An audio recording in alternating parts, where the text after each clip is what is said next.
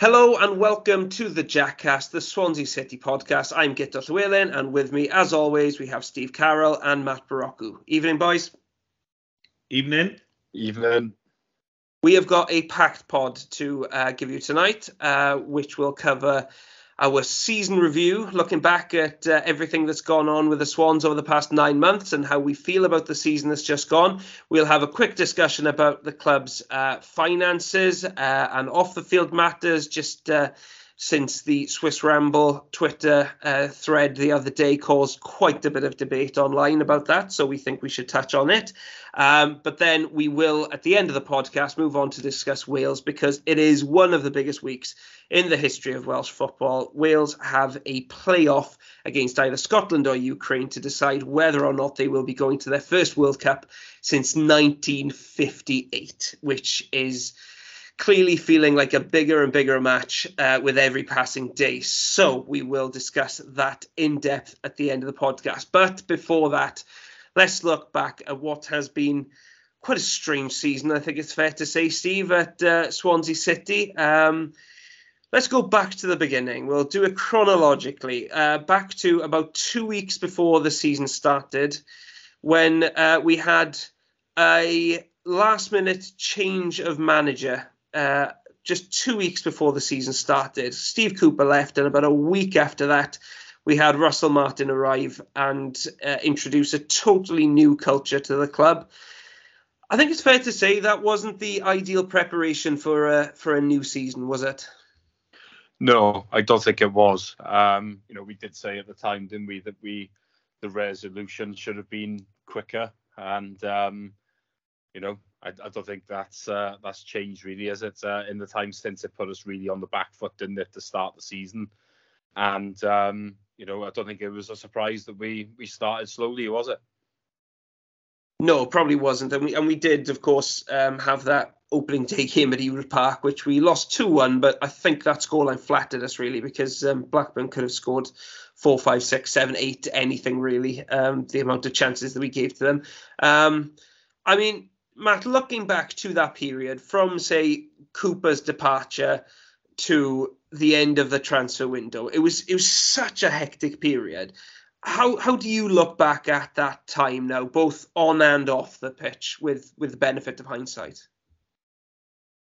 Well, as we said at the time, this is we didn't really know how to expect Russell Martin's approach. I think going into that Blackburn game, we were talking just before the game, and we thought, well, this could be a transitional couple of months for Russell Martin, where he goes, do you know what, we're going to play as you were last season. And as I see it, as you say, it was about 4 days before the season started or something, he took over, wasn't it? So he didn't have any time at all with the players.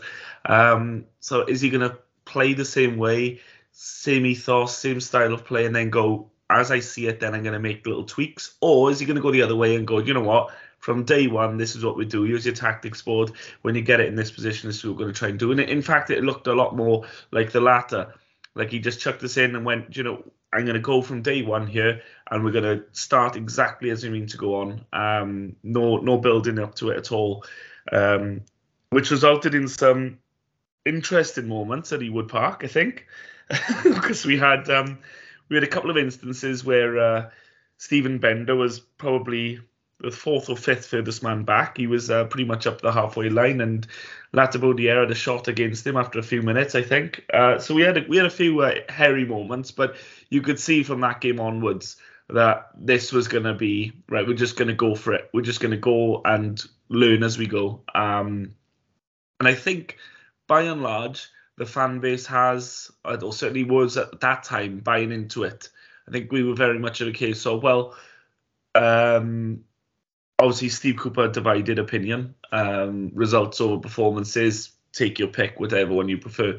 But he, when we talked about getting back to the style of play that we'd become accustomed to over the last 10, 15 years. Russell Martin embodied that. And so we thought, well, okay, do you know what? We'll give him time. And whenever, you know, a result went against us, or perhaps we thought, you know what, the performance wasn't quite there. It's easy and quite fitting to go back to, look, he joined so late. It was a mess.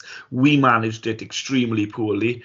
It should have been done, you know, just after the playoff final, really, after what we heard about afterwards. It should have been done and dusted right there and then.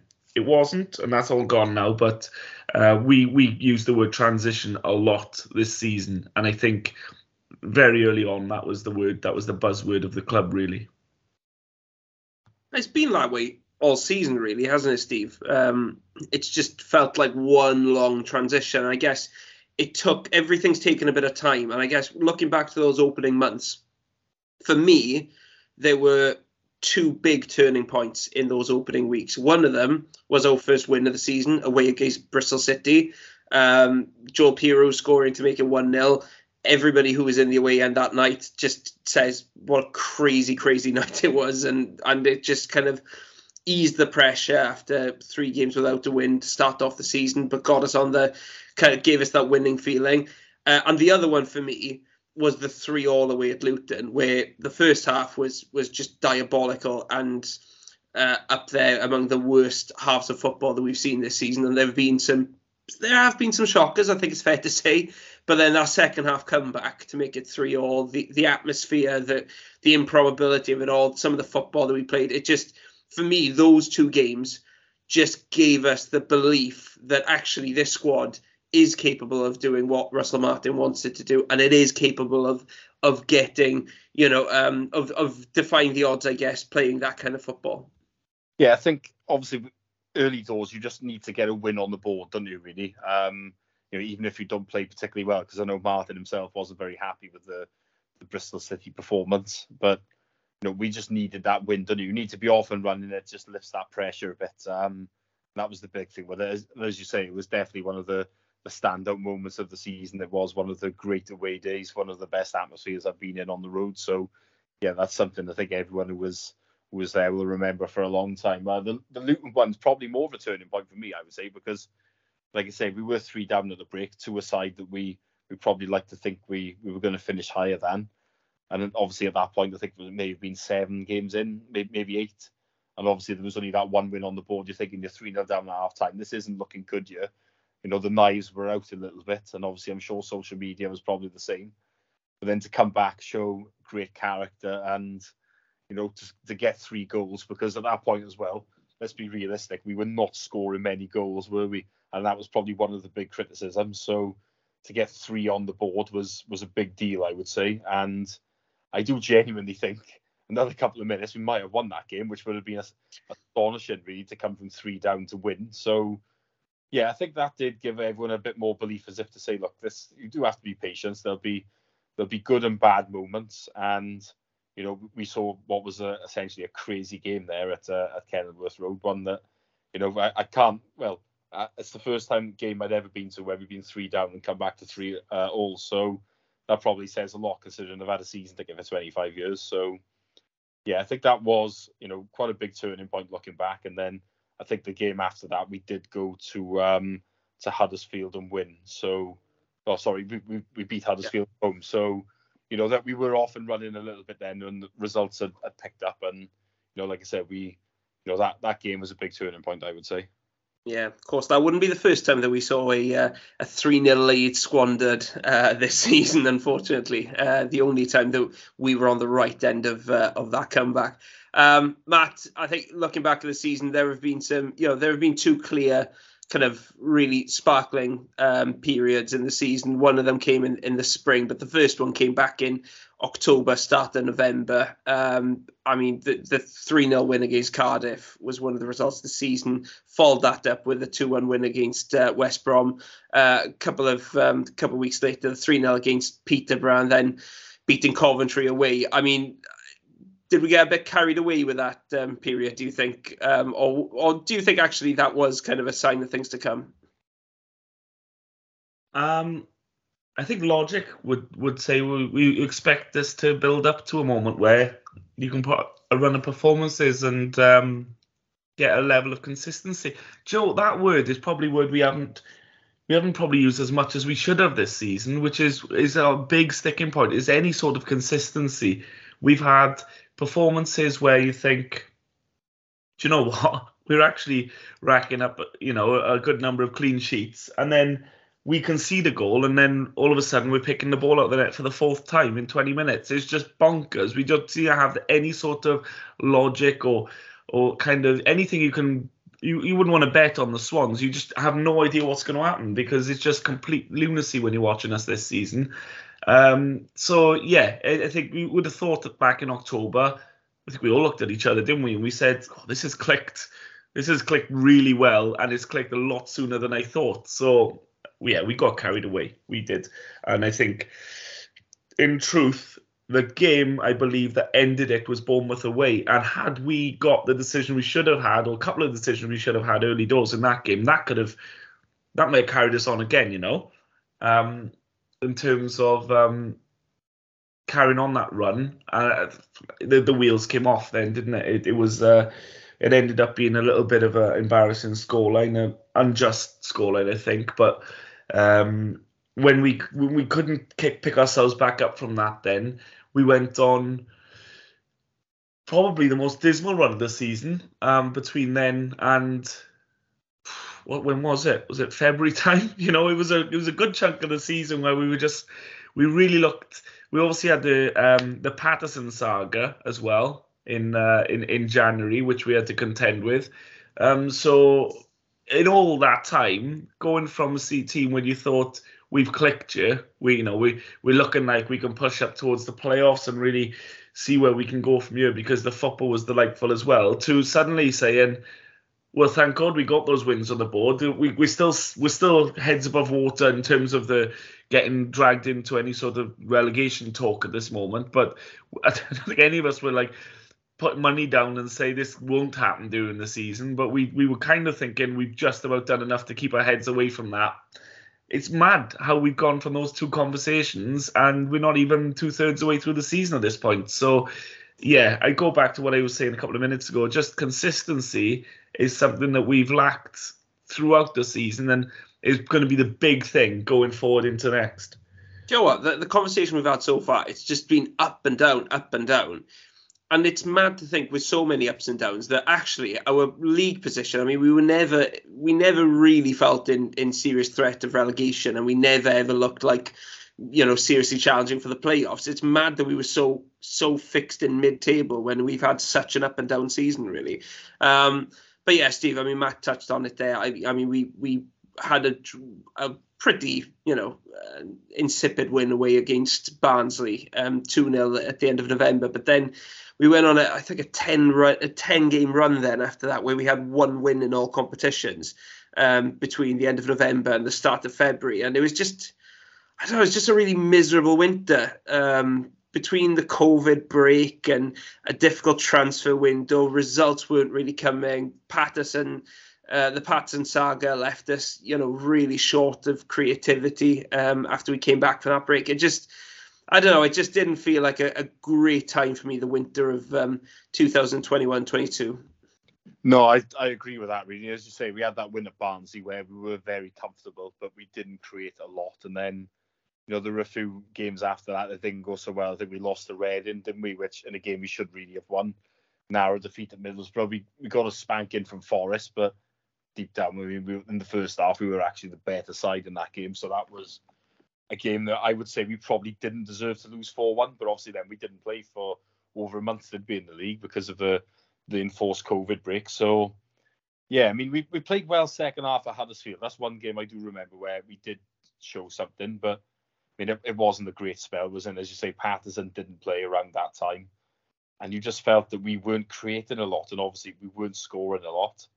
And it was a hard watch, really. And then, I think, as you say, but the start of February then is when Patterson did come back into the team. He set up Michael Obafemi for the winner against Blackburn. And, we were better after that. And Obafemi in particular was a real star man from that moment going forward, really, wasn't he? And that made you know, a big difference. We made that shift and we have Piroe playing more as a 10 than as a striker. And you'd have to say that that did seem to help us out in terms of being more creative and scoring more goals, really, because that was a weakness for the team before that.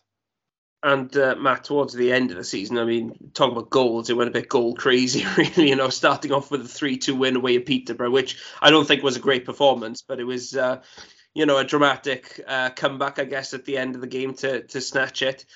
But from then on, I mean, you know, we went on a you know, really entertaining run for a brief period where the goals were flying in at both ends, really. We got a couple of wins, got quite a lot of draws, didn't lose many until the final two games of the season. And, yeah, how do you look back at that spell now? And, you know, are there any kind of signs from that spell that can give us cause for encouragement going forward? Yeah, because I think what we saw was when we were playing a fluid attacking game, it was our defensive game that suffered. We were able to, throughout periods of the season, grind out 0-0s or 1-0s, whatever they may be, in patches of the season.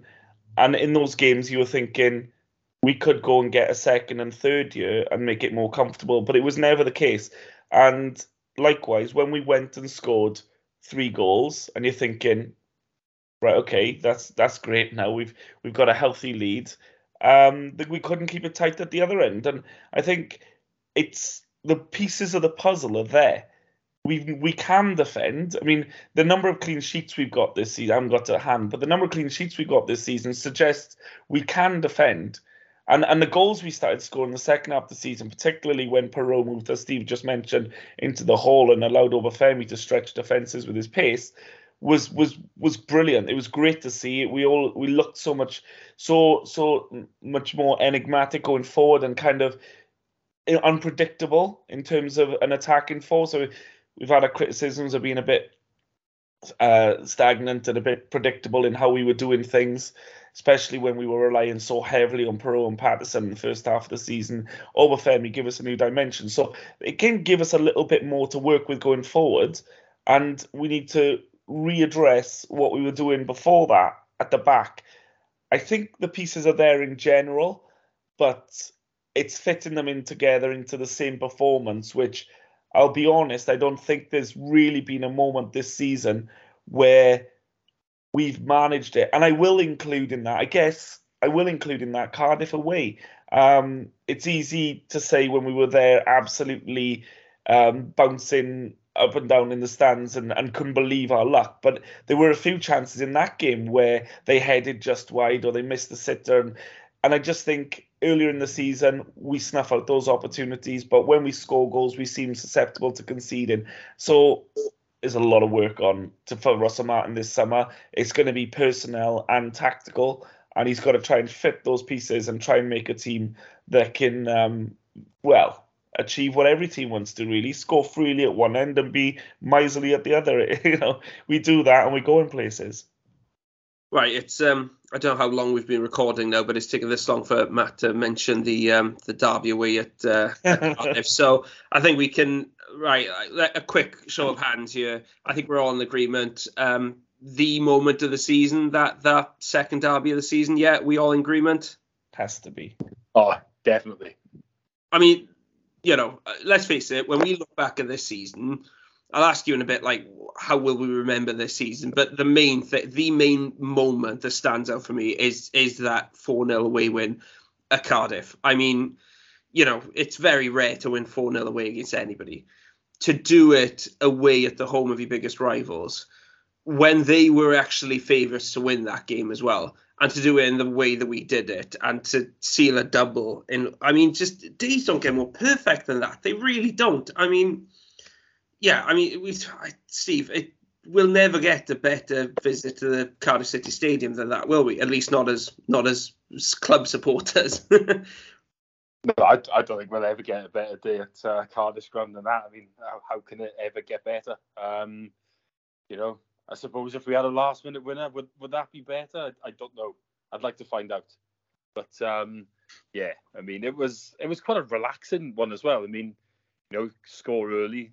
I never felt we were under a great deal of pressure. And then as soon as the second goal goes in, you're quite relaxed. I know, obviously, in the games after that, we did surrender a couple of 3-goal leads. So maybe if we'd done that before it, we might have still been on a bit of edge. But, you know, it was a great performance. And, you know, it's something that will be talked about forever, I would have thought, how we did the Doob and we did it in style by causing mass humiliation to our arse rivals, who most of them had long since left the ground by the time that the fourth one had got in. So, yeah, I mean, we've all been lucky down the years, and there's been so many great moments following the Swans, but I'm not sure if there's been a more satisfying one, I'll be honest. Wow, that is some claim to make. I mean, Matt, how long are the bragging rights from that match going to last, do you think? Is this a case of, you know, whatever Cardiff do next season, we've still got superiority because of what happened that afternoon, unless, of course, they go and beat it by winning 5-0 or something next season, which, touch wood, is pretty unlikely looking at their squad that day. For me, it's done, mate. I think you only get to do the double first once. And I think, like, we were talking on the way back, saying, well, how do you better it? No, you don't better it, but you can continue to rub the salt in the wound by having a period now of utter dominance, doing the double again next season, you know, really embarrassing them. So it just becomes a non-event in terms of competitiveness, you know, a derby almost to where they're going to end up regularly finishing the game with 10, 9 men because they can't get near us apart from kicking us off the ball, you know, and that sort of dominance. But in terms of how you go and better it or risk losing it, I don't think you do, because you've only the big thing that was always hanging over the two clubs was it had never been done. Not no one's done it in 15 years, not we haven't done it yet. No, neither team had ever done it. So look, we hope they never get to do it, but if they did do it, I don't think it matched what we've done. It was the first, and the first is only ever happening once. So, and the manner, I mean, you've both mentioned it already, but the manner in which you achieved the first, I'm trying to think which pundit it was. Was it Roy Keane that said on Sky a couple of years ago when he was just furious about players not tracking and kicking? He said, just kick someone, just because I want to kick you, just because I want, you know, just get something in the game and feel like you are trying to impose yourself, even if you can't match them technically wise. Just try and show the fans that you're giving it, and I think the fact that the manner in which we won the game was the total humiliation, and yeah, you know, I can't see it. I can't envision a situation where it could be claimed that something was more so than anything. Only way possibly is if it were to happen in a playoff final, God forbid. But that aside, I think we're done. It's just beautiful. I mean, that's the moment of the season. I think we're all in agreement about that. But looking more generally at the season, Steve, how do you think we will look at this season in years to come? When we look back in 5-10 years' time, how will we view this campaign? To be honest, I think it depends on what happens next season, as opposed to, you know, will it be remembered as a season of transition that led to better things, or, you know, a bit of a false dawn where we decided to go back down this route and it ultimately maybe wasn't successful, or if maybe it's going to take longer than maybe a year or so to get into the position that maybe we want to. I really do think it's very up in the air at the moment. I do think if we could keep everybody together and add 3 or 4 first-team players particularly, then you could feel quite confident about the future, and that this season would have been, you know, the start of an improvement, certainly the return of the Swansea way. But we don't know, do you? I mean, the fact is, I'm sure we'll go on to talk about it with the finances, that people are going to probably end up leaving, and you know, recruitment will then, you know, dictate, you know, what happens next season. But it does feel like there's some building blocks have been put in place. But I think ultimately what happens next will decide really how we remember this season, which is quite rare, because I think a lot of the other ones where you would probably give an answer, a definitive answer in terms of how we would remember a season. But I do think this one, with it being a transitional one and we're not sure what will happen after it, I think what is to come over the next 12 to 24 months will tell us ultimately how we view this season, whether it was a success or not. How do you measure it compared to your expectations before the season began? I think I predicted 16th. So was it 14th we finished in the end or something like that? So it may have even been 15th, actually. So obviously I was very close in terms of that.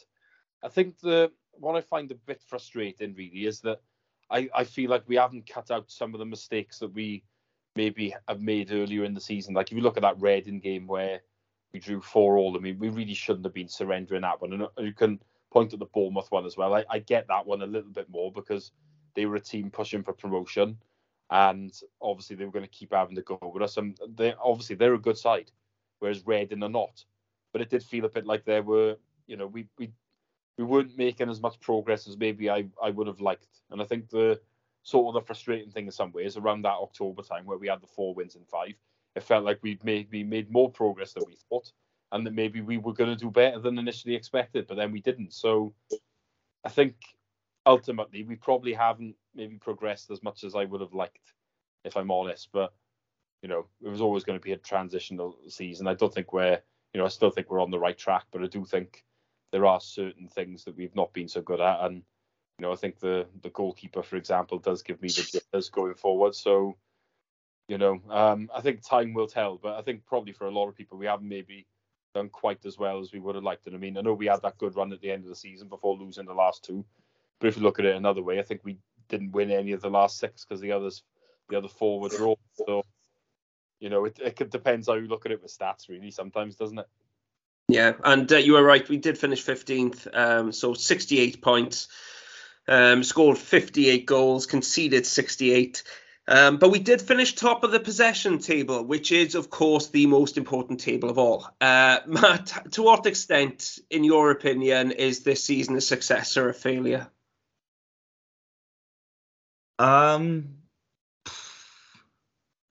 God, can I cop out to this one? Only because I don't think this season, I think we all had agreement at the start that it wasn't going to be a success or failure measured in those terms, if you like. It was going to be how it stands us up for next season. And that is a real cop-out answer. But time will tell how much Russell Martin has learned. You've got massive question marks about how much he learned through the season because, as Steve said, we didn't cut out the mistakes that were happening on a weekly basis, and it felt like, you know, Groundhog Day a lot of the time. But what we can see is a very clear, defined way of what he wants to do. Whether I like it or loathe it, apparently we are going to play 1-2s between our goalkeeper and our centre-back coming up to 30 yards outside of his goal. That apparently is what he wants to do. The value of it, look, I'm not a football manager, but next season, with the right personnel and a summer of on the training ground of Fairwood, whatever, and trying to make sure that we know exactly what position a player is going to, and we're going to actually use that to our advantage because we're going to have an extra man on the field then, et cetera, as the theory goes. If that all comes to fruition next season, that's brilliant. That has to work next season because any grace, any put off and anything like we can look back on those results that we threw away that Steve mentioned and the dips and peaks and troughs in the form through the season, all that put down to luck. He joined towards the end of the summer. It was really uncomfortable. We had to do with the squad we got. That all right kind of goes out the window this summer. And now next season we start afresh.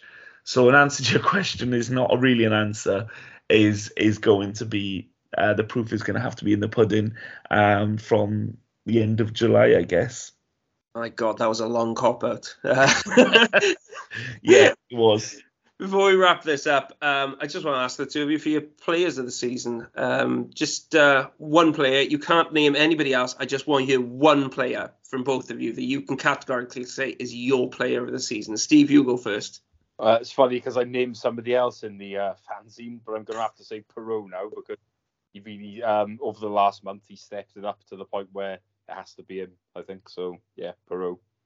Matt? Yeah.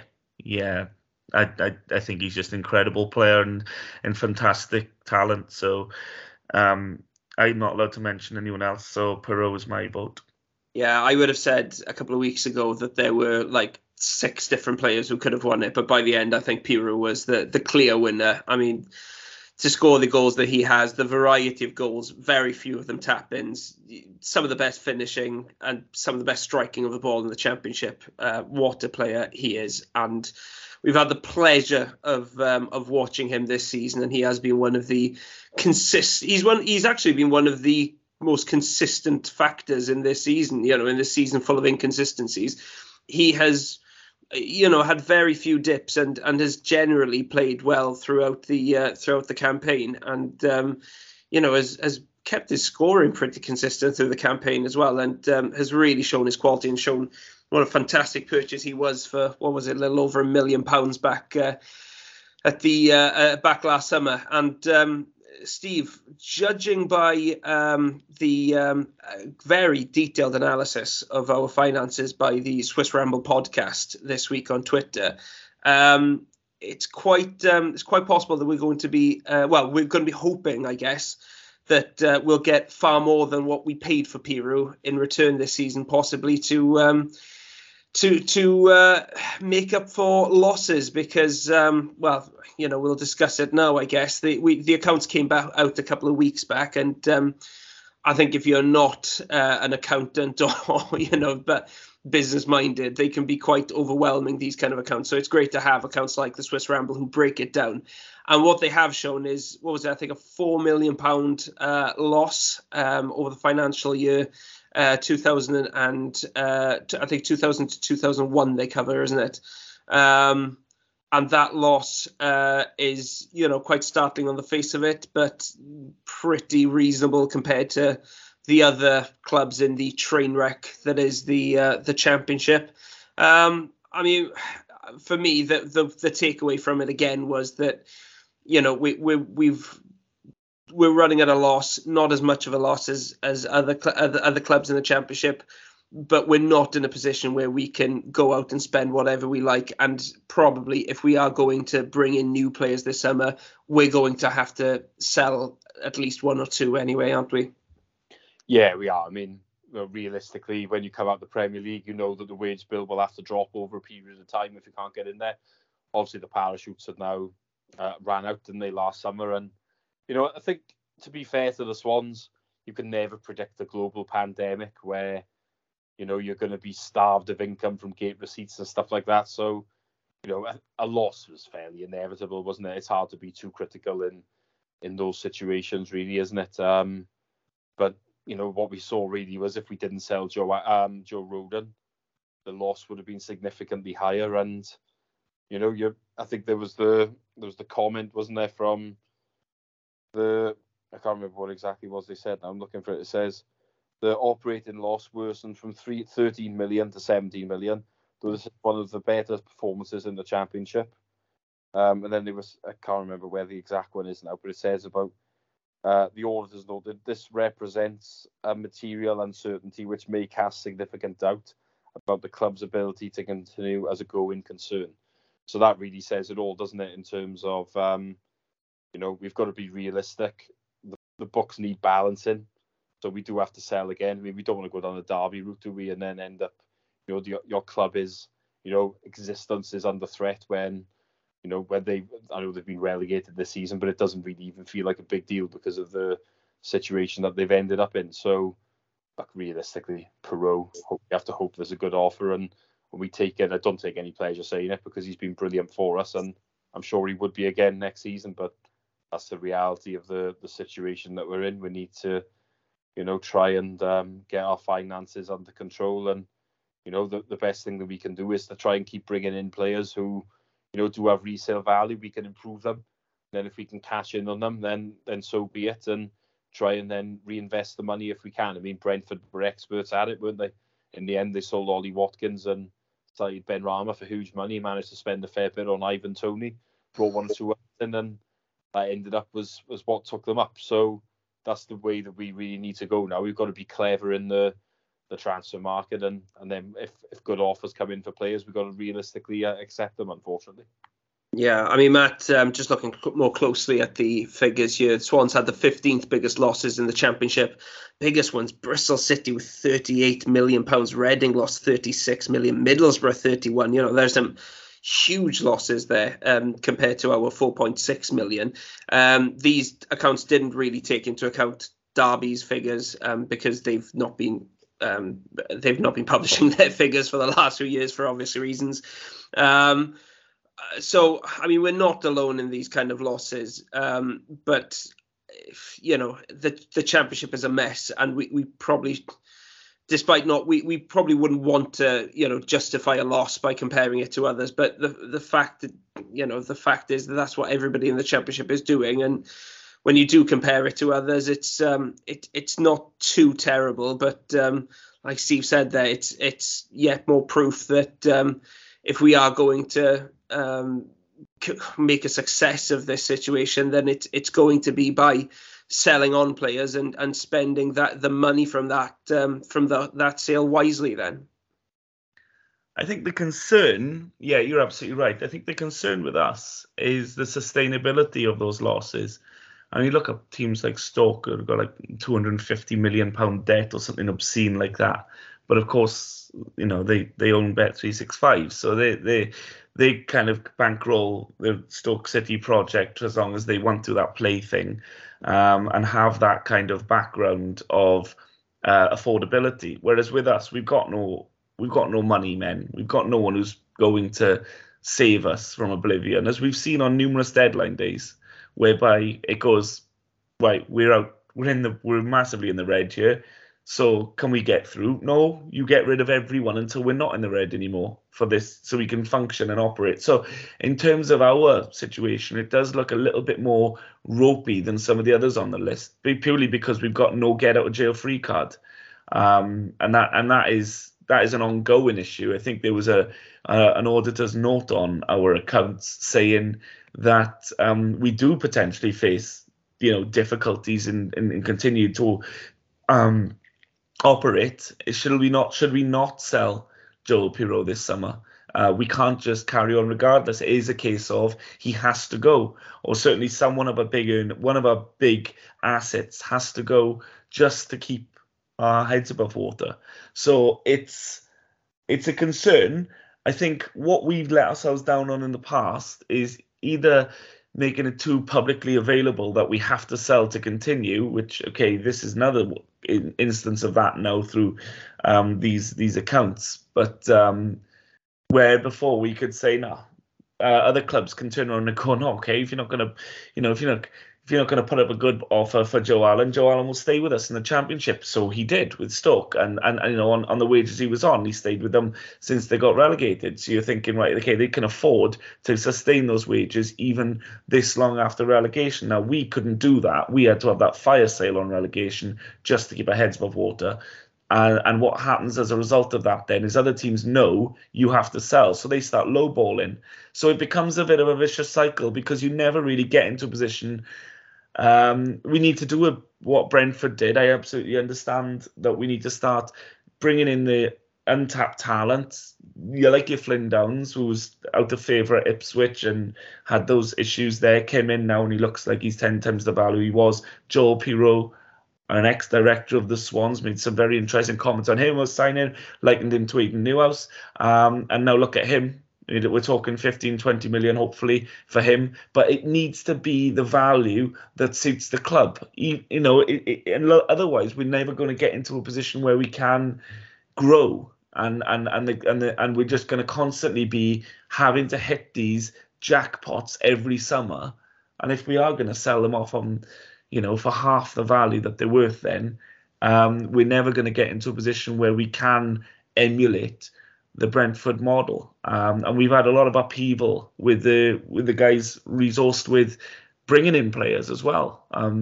So with Mark Allen and Andy Scott both being in position and leaving during the season, now the new setup looks like Russell Martin's got his hands on the reins pretty much. You know, he's pretty much got his feet in there now, and he's going to be driving it from the manager's seat, which, whether you like that or not, I'm not sure myself. It just means that we are going to have to work hard this summer to carry on identifying whilst making sure that we don't undersell our players, which has been a recurring theme. Yeah, I mean, Steve, I don't think I've ever seen a situation before where so many Swansea fans are coming out and saying that we should sell our best player. It's a sad situation to be in because, you know, you'd want to keep hold of your best players. But I think I think people are smart enough generally to see that actually selling Joël Piroe may enable us to keep the likes of Flynn Downes, Matt Grimes, I guess, but Obafemi, these kind of players who were also potentially worth something if we were to sell them. Maybe Benkabango falls into that category as well, possibly. It's a bit sad that we have to think that way, but listen, football fans have to take account of business and you know, economics as well these days. So it's just realistic. But how much do you think, one, we should be asking for Piroe, and two, how much realistically do you think we can get with the market the way it has been over the last few years? Well, I think since COVID, everything has changed, doesn't it? I mean, we got 20 million for Ollie McBurney, which was obviously great business, especially given what's happened with him since. Piroe is a better player than him, but he isn't going to get the type of money that we had previously because the market has just changed now. I mean, there's not many in this division now that will go for big money. I mean, I was staggered in January when Nottingham Forest turned down 18 million for Brennan Johnson. Obviously, it's paid off handsomely now, yeah, but that's not the type of money hardly anyone can turn down, I don't think, anymore. I think we should be asking for 15 for Piroe. We're not going to get that probably, though. It would be more like about 11 or 12, which is still obviously based on what we bought him for is great, but I do think he is worth probably more than 15 if based on what others have gone for previously, but that's the way that the market is now. So it is what it is, unfortunately. But you know, we'll see. Hopefully somebody will come in and bid more what we think he is worth. But like we said, we're in a situation really where we do need to sell. So when push comes to shove, if we are backed into a corner on deadline day, which unfortunately is our speciality, we will cave and take a poor offer. So let's hope it gets wrapped up in the next few weeks, and then we hopefully then our main targets that I'm sure we're interested in, they'll still be available, and then we can, you know, look to rebuild. I have a feeling that Piroe's not going to be a quick sale. I mean, for one thing, that there aren't many solid rumours suggesting that he's, you know, getting a lot of interest, and the more I think about it, the more I think there's probably a limited number of clubs who would be interested in somebody like Piroe because of his style of play. And, you know, he's not the most athletic of players in the sense he's not got much pace. He's pretty slow for footballer standards, I would say. I think that's fair to say. He plays quite a specialised position. I mean, he's not quite the number 10. He's not quite the striker. He's kind of in that middle place. And I just fear that clubs these days scouting is so smart. I mean, they the days of kind of being able to buy a Michu for 2 million, they're gone really. You know, clubs are just on. They know every single player out there, and they know the inside out. And one thing about Piroe is they will look at his stats and say, everything that he's touched this season has turned to gold. Now, that can mean one of two things. Either he is an absolutely world-class finisher and he is just going to be scoring regularly every time he gets within 25 yards of goal. Or, and I think this is more likely, I think they're going to look at it and say, is this sustainable? Is he going to be scoring at this rate for much longer? And if we bring him to the Premier League with the step up in quality, and he's never played at that level before, you know, he's not going to get as many chances. Is he going to be, you know, he needs to be scoring at something close to that rate to justify a price tag. And I think they may be put off by looking at his goals and just thinking, do you know what, it's unsustainable. We'd be taking too much of a risk by spending big money on this player. That's one of my fears, because, you know, it comes back to XG. I know a lot of people don't like XG, but the principle is, you know, how likely is somebody to score from that position? How much of a golden streak is somebody on? And how sustainable is that really? He's not been scoring tap-ins. He's been scoring goals from long range for the most part. And you know, whilst that's brilliant, I'm not sure how sustainable it is. I'm not sure how sustainable scouts are going to see it.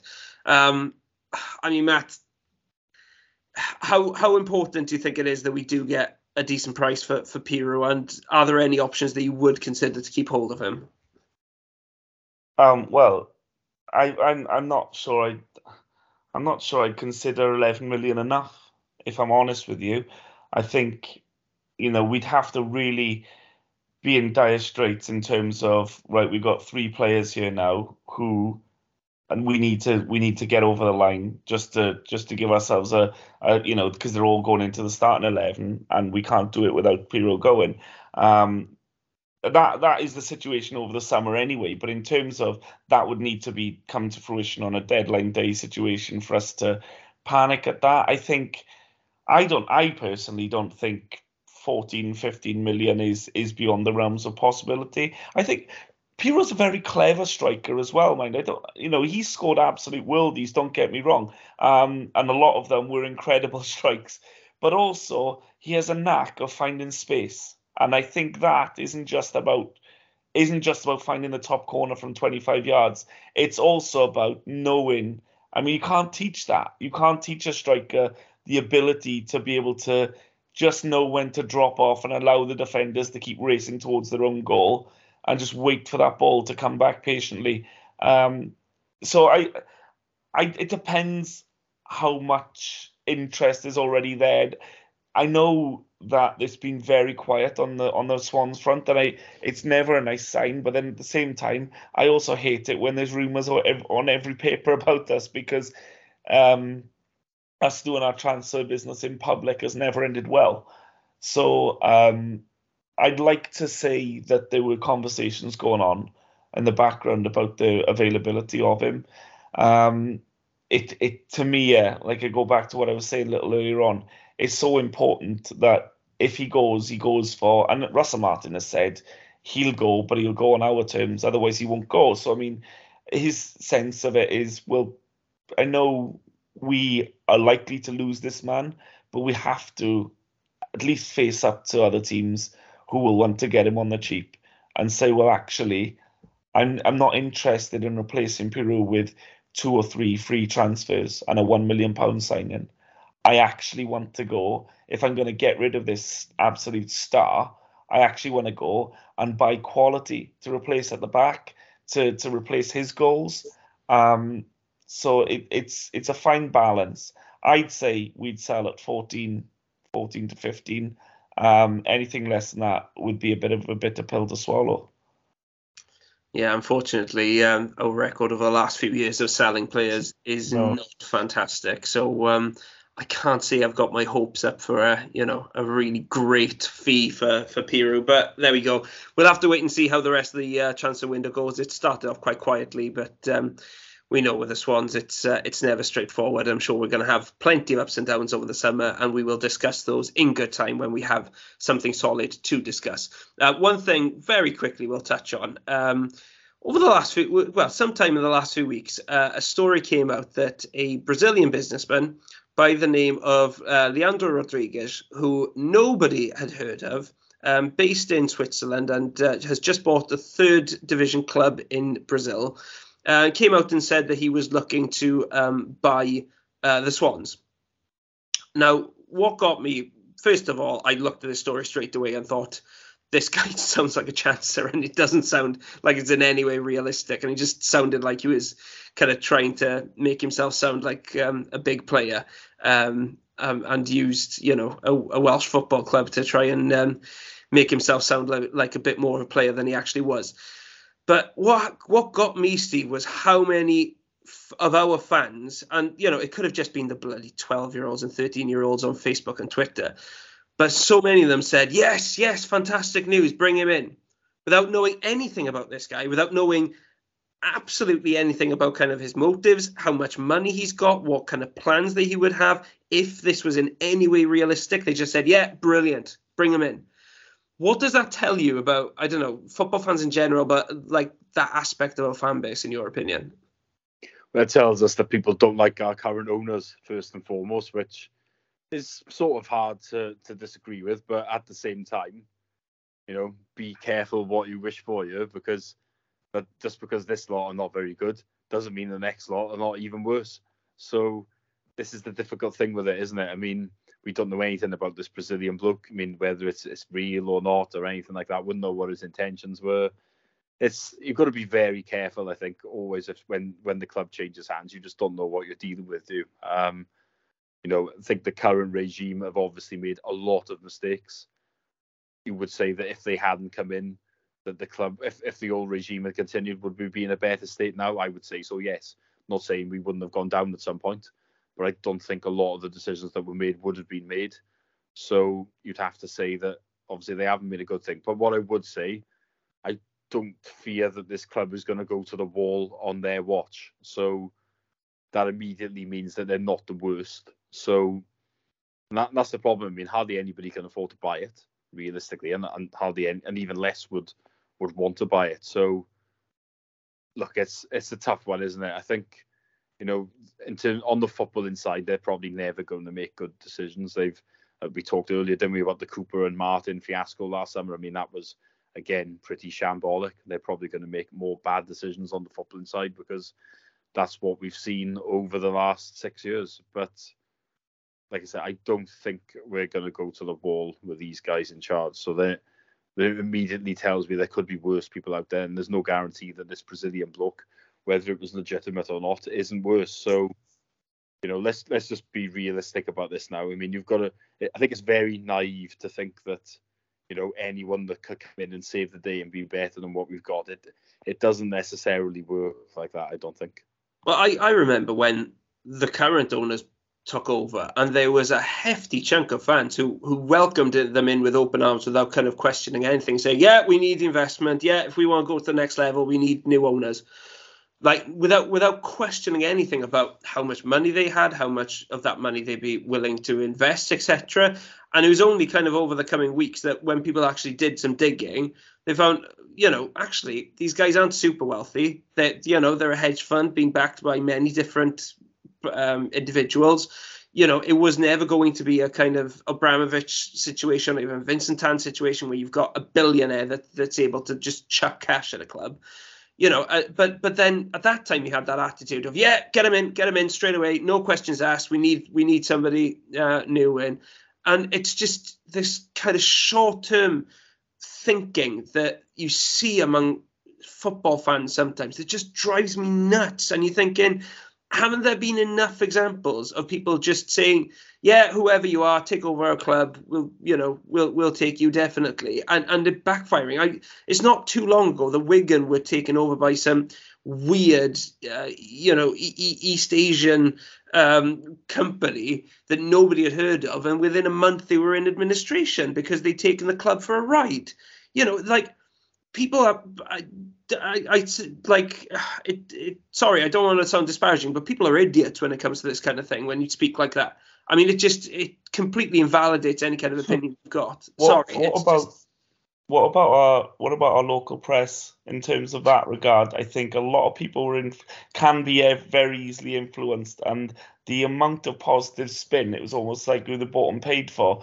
The press at that point, because the amount of positive spin on that takeover from the Americans was unbelievable. It was as if they'd seen the books and they'd seen how fantastic and bright the future was going to be. And a lot of people picking up a paper or logging in the next day would have seen that after, I think it was after a Chelsea game or something, wasn't it? Would have seen that news and thought, oh, there we are then. Must be a good thing.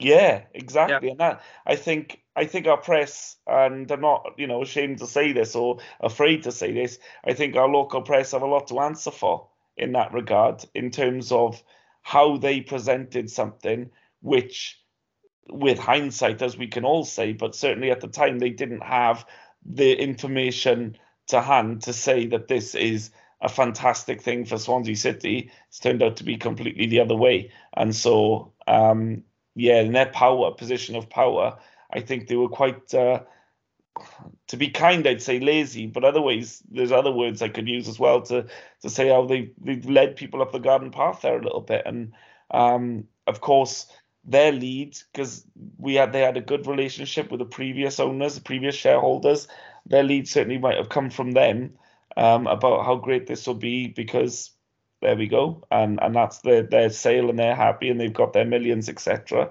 But of course, you know, what does that mean for Swansea City after the fact? And I think a lot of people were led by how the media portrayed that sale, and people are very easily influenced when it comes to the media and stuff. And I do think they don't necessarily critique things themselves, you know. And that, and you know, going back to what you were saying earlier about God. This isn't right with Wigan and other clubs who've been taken to the wall. There's a lot of checks and balances that need to go into place for EFL and stuff like that. But media have a big say as well. Yeah, I agree. And I think there's a lesson to be learned there. Just treat everything with an element of caution. Don't get swept up in it, because there are so many chances and so many crooks out there. Well, look, I'm not saying this guy in Brazil is necessarily fitting into that category, but we know from experience that football attracts some of the worst people on earth. It attracts crooks, it attracts brutes. It's now attracting, you know, vicious dictators, basically. It's attracting people who want to use the sport to their own to their own ends. And who may actually have no idea how to run a football club, and may not even have the cash really to run a football club, but they want the prestige that goes with it, or they want to exploit it for their own means in some way. And some, dare I say it, like our own ones, just get involved in something they don't really understand and get in over their heads, and you know, just get into make enormous losses because they don't know what they're doing. The number of owners out there who are genuinely really good at what they do and really know what they're doing, they're in the minority. The majority out there are not great at running football clubs, and they make a lot of mistakes, and they're not the best business people, and they're not actually the kind of people that you want running your club. So I think there's a lesson to be learned in just being careful what you wish for and doing your due diligence, and not just opening your arms and welcoming anybody who flashes a couple of quid at you. Think about these things and think about the long-term safety of a football club. And while we've been very critical on here of the owners, I don't know, boys, about you, but I think you touched on this, Steve. I'm not concerned about us going to war with them. I think they're interested in running us sustainably, and that's all I want from my owners. I don't want somebody, I've said it before and say it again, I'm not particularly interested in getting somebody in who's going to bankroll us, who's going to be a kind of Vincent Tan, Roman Abramovich, just chuck money at it and try to buy success that way. I just want a sustainably run football club that we know is going to be around for the foreseeable future, and where good decisions are being made. That's what I want for my ownership. I don't know. Should we want more, Steve, or am I just being, quite and ambitious in what I want for my owners and demanding? I think you're just being realistic. I mean, the truth is, if you run it sustainably, then I think you'll never get a situation there where, you know, Mel Morris now is the great example. He did bankroll Derby. And then one day he decided, I'm not bankrolling you anymore. And then you're in the shit. And I think that's always the fear, certainly from my point of view. Maybe you're in the same situation that I'm thinking that. Whereas if you're just run self-sustainably, nobody's ever going to pull the plug on you because you've got the money to run the club sustainably, obviously. So I think that's the thing. Don't get me wrong. I think it'd always be nice if someone came in and said, look, I'm not necessarily someone who's going to spend an absolute fortune, but if someone came in and just went a bit like, look, we will spend a little bit, I'll put a little bit of money in towards a few things and this type of thing. I think, you know, let's be honest. I mean, you'd have to say like the Stoke chairman, for example, has been brilliant, hasn't he? He's cost himself a fortune, I know, but you know, he has. There's no fear for them that he's going to pull out because he's a lifelong fan. So I think that's probably the things that you want. If somebody is going to bankroll you, you just want to have that belief that, you know, they're not going to pull the plug. But I mean, you can never be certain, can we? I mean, Derby are not the only ones that has happened to. And obviously, you look at Chelsea now. I think they were always going to get bought, so it's probably not that much of a worry. But at the same time, I mean, Abramovich could have at some point, couldn't he, decided to pull out, you know, under his own esteem, rather than the fact that he's been effectively forced to.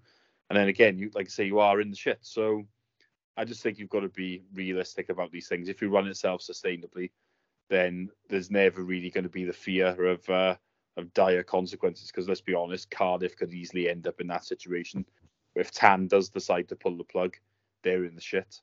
And as much as they think they're this massive club, I don't think there's a great deal of people out there that would be willing to save them before they went into administration. So, you know, they would have a serious issue then, wouldn't they? What I would say, so to jump in here, is if the Americans are going to run the club sustainably, every pound going out has to be accounted for by a pound coming in. That's fine. What my ongoing grievance is, and it goes back to something you said earlier on, Gitto, is them not knowing what they're doing.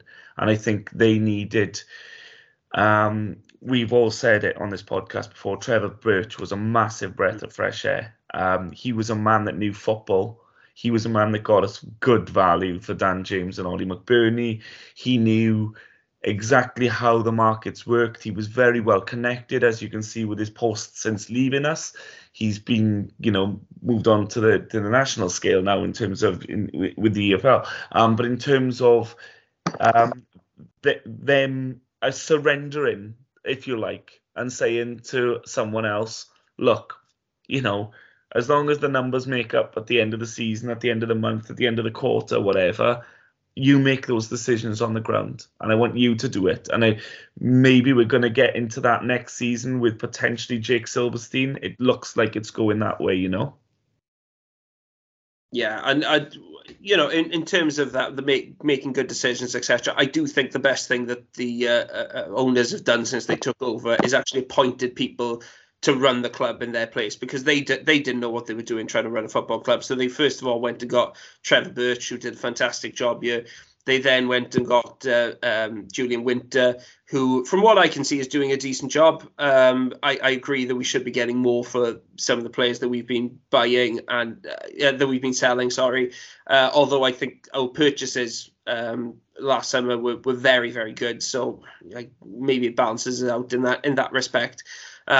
But generally, I think he's doing a decent job. And yeah, as with the Americans, as long as they've not got their fingerprints on the daily running of the show, then I'm pretty happy, if I'm being honest. If they just take a back seat, then that's absolutely fine by me. The less we see of them, the better, and the more responsibility they give to people running the club at grassroots level, I guess.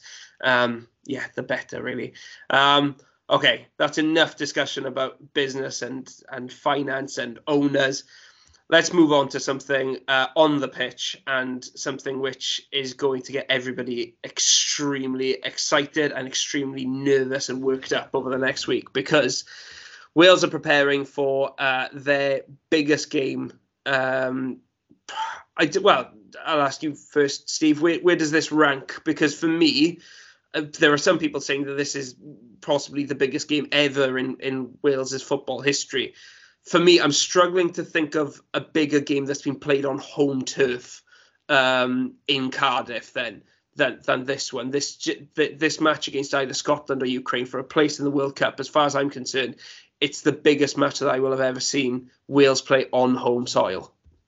I do arguably think it is the biggest game ever, because just for the publicity and what it will do for the nation if we do make a World Cup. I mean, like, I know with the Euros, we did do superbly and we got to a semi-final and stuff like that. But I think there's probably only so much more you can gain when you're getting through the knockout rounds and stuff like that. Whereas I think the jump to not qualifying to qualifying is that massive. And the World Cup is the biggest sporting event for me. So think of the money and the publicity, like I said, that it would bring in to the country if we could get there. This arguably is the biggest game ever, I think, because when are we ever going to get this chance? I mean, we have been in positions before where we could qualify, but I mean, we've got a home tie against Scotland or Ukraine. It looks like most of the players are available. It's a huge chance. It feels like a massive game. And like I said, I can't think of a bigger one, because you know, the World Cup is the daddy of them all. The Euros is a big deal, but the World Cup is the biggest thing in sport, if you ask me. Matt, you know, how do the players prepare for this kind of game? Because the pressure on them, you know, we haven't qualified for a World Cup since 1958. That was before my dad was even born. We all know this. We all know that there have been kind of painful memories in the past. You know, some of these players will still remember the Ireland match a couple of years back, which was obviously a sickening moment. But this is different. This is a playoff. This is, you know, a game against either Scotland or Ukraine. They're playing tomorrow as we record. You know, it's a winnable match. It's on home turf, and it's a chance to get to a World Cup. And for some of these players, it's realistically their last chance to get to a World Cup. I don't know. Do you expect them to crack under pressure, or do you think this is the kind of team that will rise to the occasion? We're very fortunate to have a man leading the line who has done it all and has just added to his list of accomplishments a couple of days ago as well, who has played at the highest level and achieved at the highest level and can lead by example. He's not only the most decorated Welsh player, he's also one of the most senior players as well. So he lives both roles as I'm a fantastic talent, but also I'm one of the voices you want to hear in the changing room who's going to tell you how to play with your head rather than your heart and to not get overawed by the occasion. And that's felt in that way through... You know, Steve mentioned the Euros there. It felt that way in the Euros as well. The Wales kept themselves, kept their cool. You know, they lived a very quiet, subdued, you know, being, if you like, when they were out in France, and making sure that they didn't get caught up in the hysteria and get overwhelmed and overawed by everything, and just concentrated on their game. And I think with Bale in that squad, it's very much a case of, you know, let's look to this guy to lead by example and let him just keep our nerves under control, because without him, I'd be feeling like everything you were concerned about in that intro there was how you're going to not feel it, how you're not going to just buckle under the pressure of the weight of the country on your shoulders and expectation, which is not something that we're used to. Expectation and being a favourite, if you like, or anything like that. It's a very uncomfortable situation.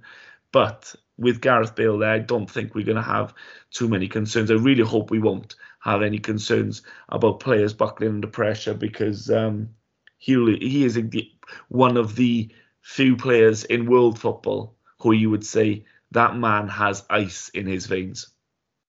God, I hope you're right. And in fairness, Bale, you know, we saw against Austria, he can, you know, just lift his game for Wales. He keeps his best for Wales every single time. So hopefully, God, I hope you're right.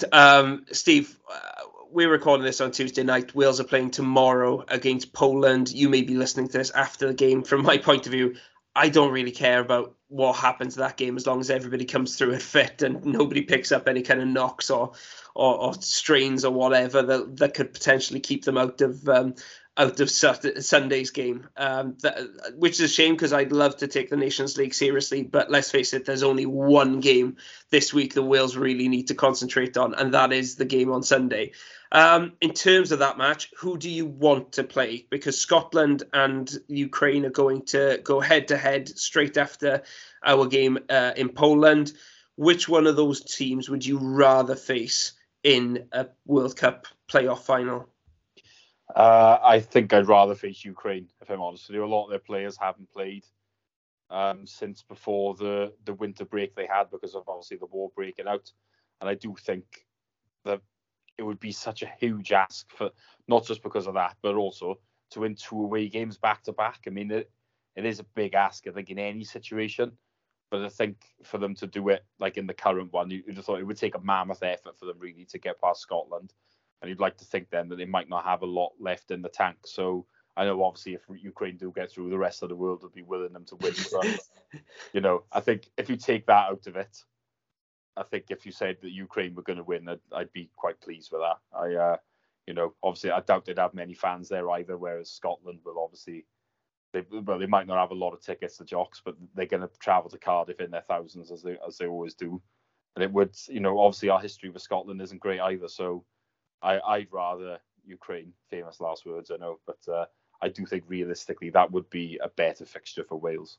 I've seen a lot of Scottish fans already complaining about potential ticket allocation. I remember the last time they were in Cardiff, would have been about 2013, something like that. Game with 10,000, didn't they? They did. I've never seen an away crowd like in Cardiff. They were fantastic as well, the Scottish fans. They really were. I know a lot of Welsh fans do not feel too warmly about the Scots, but I really think they're great people, and I thought their fans were amazing when they came down to Cardiff the last time. But there are going to be far fewer of them in the stadium this time around than there were last time. I mean, Matt, I've heard a lot of people make the point that Steve made there, that if we do face Ukraine, because of everything that country's been through in the last few months, they're going to have the sympathy of the world on their side. They're going to have a major media spotlight on this match, and the whole world is going to be, supporting them. And Wales aren't really used to being the bad guys.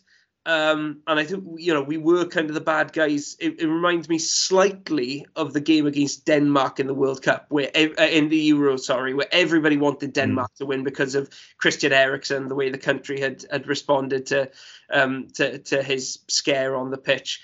And, we weren't the kind of plucky, likable underdogs anymore. We were the potential villains of the piece. Obviously, this would be just 10 times bigger because Ukraine is, has captured the public imagination. The country suffered so much since this invasion. So many people have been forced to flee. So many people have been killed by the Russian army since they invaded back at the start of the year. I mean, that brings with it a certain pressure, doesn't it? Because you've not got that public support outside of Wales on your side. Yeah, the support is always a kind of fleeting thing. I think it's an interesting thing when we talk about it, how much support is actually garnered. Even when Wales were going through the Euros, it was always like, if you were a neutral, if you were from one of the countries not involved, you kind of like, God, look at it, Wales might beat Belgium. The support was never anything like, we didn't suddenly have half of Europe hanging up Welsh flags outside their house or anything like that. It was always kind of like they didn't mind us. They quite liked us as a plucky underdog. So I think more about the bigger thing, I guess, it'll be about the media for me between tomorrow's game and the final, if you like. If Ukraine do beat Scotland, then of course that's the story, and the story is going to be Ukraine. It would be just, it would be poetic, and that is stuff that is going to filter through. No matter what you do, you're going to know, you're going to see that the media is going to be pushing this Ukraine for the World Cup narrative. I watched Eurovision a couple of weeks ago, Ghetto, so I know exactly how people can be swayed Are you suggesting there was politics involved in the decision to Eurovision? Vote? Yeah, never. That would be a scandalous thing to accuse Eurovision of. Right? Absolutely, yeah. I'll have you know that the whole of Europe is fanatical about Ukrainian rap. Sing two words. Sing one line out of that song. No, exactly. It's just too catchy for me to remember this stage. Yeah, I thought that much as well. So basically, it's going to be a narrative being pushed. It would do Wales a favour on one hand if Scotland won tomorrow night, but I do kind of edge with Steve and say a Wales-Scotland final doesn't fill me with any sort of excitement, just pure dread. So both finals would fill me with dread, to be honest with you, but a Ukraine one, I think if we weren't to achieve it when we had a Ukraine fixture, I think we would only really have ourselves to blame, whereas, it could be a different story if Scotland came down here.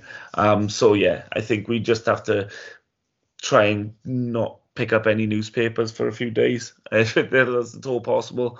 I think keeping that in mind, the outside pressure will come from press and TV and stuff like that. I think that's going to be unavoidable, I'm afraid.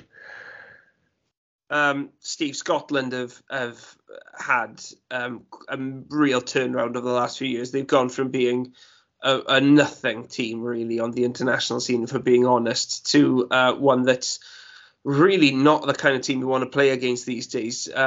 Things just seem to have come together for them, a bit like they did for us a couple of years back, where they've just found a couple of good players. They've got one really world-class player in Andy Robertson, who is one of the best left-backs in the world. But they've also got, you know, good players running right through the team. I really like, you know, John McGinn, for example. You know, they've got really athletic and hard-working midfield there. They attack with real pace. You know, they've found ways of scoring goals in this campaign from all directions, really. This is a couple of years back. If you would have offered me a playoff final against Scotland, I would have bitten your hand off for it. But these days, I think they are one of the toughest teams that you could face in this kind of scenario, other than, you know, Italy and Portugal, who we could have also got in this draw. I'd say that there wasn't much between Scotland and the other teams there. I think they're right up there after those two teams. I'll be honest, I don't want to face Scotland. I think they are the kind of team that we would not like to play against. They will be in our faces. They will be high energy. They will look to counter-attack at pace. In many ways, they play similarly to us, really. They want to just take the game 100 miles an hour and get the ball forward as quickly as possible and try and catch us out. Yeah, they've improved a lot, haven't they? I remember, I think it was the opening of the Euro qualifying. Remember, we played Slovakia at home. We won 1-0, and they were playing San Marino that night because I was back in the pub watching it. But a few days earlier, they'd lost 3-0 in Kazakhstan, didn't they? So you could probably never predict that they would have improved as much as they would have at that point. Qualifying for the Euros probably seemed a long way away, and they managed to get through by beating Serbia on pens, and then obviously they played quite well against England during the Euros, I thought, and they had a creditable 0-0. And then obviously they've done well in this qualifying. They beat Denmark in their last game, didn't they, to get through, and Denmark have been a tough nut to crack for nearly everybody over the last 5 years or so. So you have to say Scotland are probably one of the most improved teams in world football probably over the last 2 or 3 years. It will be a tough game. There's no two ways about it. Kieran Tierney would be missing. Yeah. So that would be a positive. I think, you know, as you say, Robertson is a top player. John McGinn's a good player. They are a good side. I think they'd be a tricky one to beat. I don't know if they're as good as we are if everybody's playing well, but there's probably not a great deal in it. So, you know, that would be a tricky game, I would say, if we were to play them. I mean, I think regardless of who we do end up playing, I think it goes without saying we're hoping for, you know, a tough game tomorrow, extra time, penalties, couple of knocks, couple of red cards. We're not going to complain of that, are we? No, absolutely not. And that's the thing, isn't it, Matt? I mean, you know, if we look at the Ukrainian squad as well, I mean, they've got some good players. There's Zinchenko at Man City, obviously Yaremchuk up front, Yarmolenko at West Ham. But worth pointing out, 16 of their squad is based in Ukraine, so they would have played no competitive football since the start of the invasion. That's got to play its part. But like Steve said there, whoever wins that match, I mean, we're just hoping that they will have that advantage, because we'll have played a friendly and probably won't have played a lot of our top players, and they'll have played the biggest game for months. I mean, you've got to be, let's be honest about this. Wales have had a lucky break in that respect, and the fact that our semi-final was played back in March and we've had all this time to prepare for the match, whereas they'll have a pretty quick turnaround, really, from one very, very important game to another. And like Steve said, we're hoping really there's going to be a very competitive game, that that's going to go the distance, and that they're going to be absolutely shattered by the end of it. Yeah, not to put a dampener on that at all, but I thought exactly the same would benefit Wrexham on the weekend when they came to play against Grimsby. Turned out not to be the case, although it was an unbelievable game. The fact that Grimsby had to play a few days earlier to secure the game against Wrexham didn't seem to stop them. But it depends which way you look at it. You're either glass half full or glass half empty. You're either looking at it thinking they're going to come into this game now having beaten a fiercely competitive game, and they've come out of it victors, so they are going to be so pumped, riding the crest of a wave. Momentum's going to be with them. They're going to be high as a kite coming into the game, having us just come off a kick-about friendly, well, I'd call it friendly Nation League game, where about four of our better players aren't going to feature at all because we don't want them picking up knocks. So it's not going to really give us a run-up, if you like, that they're going to get. Or you look at exactly the opposite, which is what you've both mentioned, which is they exhaust themselves. They run themselves into the ground. They win, but at what cost? Can they then do it all again in a few days' time? Can they drag their asses off the turf? No matter how great they feel, have they got another 95-minute performance in them when they are probably 1-11, not as strong as their counterparts? That's another question. So, yeah, it really depends which way it goes. Sometimes momentum is enough to just drag you over the line. Other times it comes down to just core fitness and stuff. So I'm going to opt to go on the positive side of it and think, like you both, that tomorrow can be as grueling and as horrific as it needs to be to make sure that Wales have an easier ride of whoever they play against on the weekend. Yeah, and then they'll arrive in Cardiff and they'll hear David Iwan singing a Moheed, and that'll just take any remaining spirit out of them and set us up for the win, I'm sure. Steve, the big question is who plays? There are, I would suggest, very limited options in terms of who plays at the back for Wales, but far more options in terms of who you play in more attacking positions and who exactly gets the nod there, because there's some serious competition there. Who do you think are the key players that you would like to see given that vote of confidence? I mean, there are, I'm just thinking a couple of the attacking players. You've got obviously Bale and Ramsey. You've got Dan James, Wilson. You've got also, though, players like Brennan Johnson, Sorba Thomas, even Kiefer Moore, who we saw the other day, you know, is back in scoring form. You know, there are some really good informed players there competing for places. Yeah, I think the big choices really for Robert Page are, you know, purely based on from what the last team was, obviously. Is Danny Ward going to go back in goal because he's fit again instead of Hennessy? I would say he probably is. And then will Harry Wilson keep his place, or will Kiefer Moore take it? I think they are the two issues. I don't think Brennan Johnson is going to start. I think Dan James will. I don't think he's under pressure for his place. Is there an argument that Brennan Johnson should play? Because I don't think Dan James has had the best of seasons. I think it's fair to say, and Brennan Johnson has been absolutely fantastic in the championship. I mean, James always turns up for Wales. He does, but Brennan Johnson is looking like such a serious prospect right now. Is there an argument that on form he should start ahead of James? Possibly. I mean, it does depend on what the other way he goes with it. I mean, like I say, if Kiefer Moore comes into the team, then maybe you could argue that Bale should play one side and Brennan Johnson should play the other instead of James. But if we're going to go two up top, I don't think Johnson is going to then start up front. I'm fairly sure that it would be James. I suppose then, could he play as a 10 behind the striker instead of Wilson? Maybe. I do appreciate what you're saying. I actually felt in the last game that Johnson should have started instead of Wilson, but he didn't go down that route. So, look, I think it is debatable, but I don't think Brennan Johnson is going to start. That's my instinct. I think he'll probably keep it similar to what he did last time, maybe bring in Danny Ward. I think Kiefer Moore will be on the bench, but I do think he'll probably come on. Matt, what do you think? How would you go with a couple of those selection dilemmas?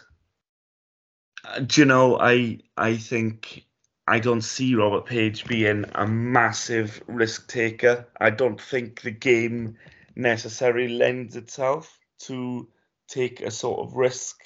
If we were huge underdogs and everyone had written us off before a ball had been kicked, then maybe we try something out of the blue to see if we can catch the opposition unaware. But I think he will play it safe. You know, I think he'll play the players that normally play. You know, you get the, you know, you say Danny Ward goes back in. If Kiefer Moore, well, you know, he's only just come back to fitness, if you like, in after having a long time out. But if he can get him a good amount of minutes, whether that be off the bench or starting, then great. But outside of that, the Brennan Johnson thing, absolutely deserves a place in that squad. His season's been excellent, but I just really don't see Page taking that risk and throwing him in there on a game of such magnitude. I think he's got this far on players who you'll trust around him, and as the game plays out, there might well be a time where we call for players like Brennan Johnson to come off the bench and try and make a difference. But I think it was you, Gitto, that said that Dan James will possibly start, given the fact that he's been a mainstay over the last couple of years and doesn't really let us down. You know, his finishing aside, his performances, you can't question Dan James's performances. He's 100% every game. Yeah, I mean, God, there are some tough choices. I'd personally pick Dan James to start because he never lets Wales down. And I think his pace is such a weapon that I just think we have to get him on the pitch. So I'd start with James. I agree with you, Steve. I go with Danny Ward in goal as well as Hennessy did against Austria. I think he has to start. I pretty much start with the same team that played against Austria, which would mean Kiefer Moore starting on the bench and get coming on potentially late on if we need that different option. I mean, Bale's not going to last the 90 minutes, you'd imagine. He didn't do it against Austria. He'll play the 90 minutes, don't you worry. There's no way he's going to take him off. He did against Austria. Yeah, that's because he was really struggling when he right at the end. But I unless he's really struggling, I don't see Bale being taken off. I got to be honest. Okay, well, we'll see. We'll see. But the other question for me is midfield, because Scotland are strong in midfield. You know, they've got the likes of McGinn, McTominay.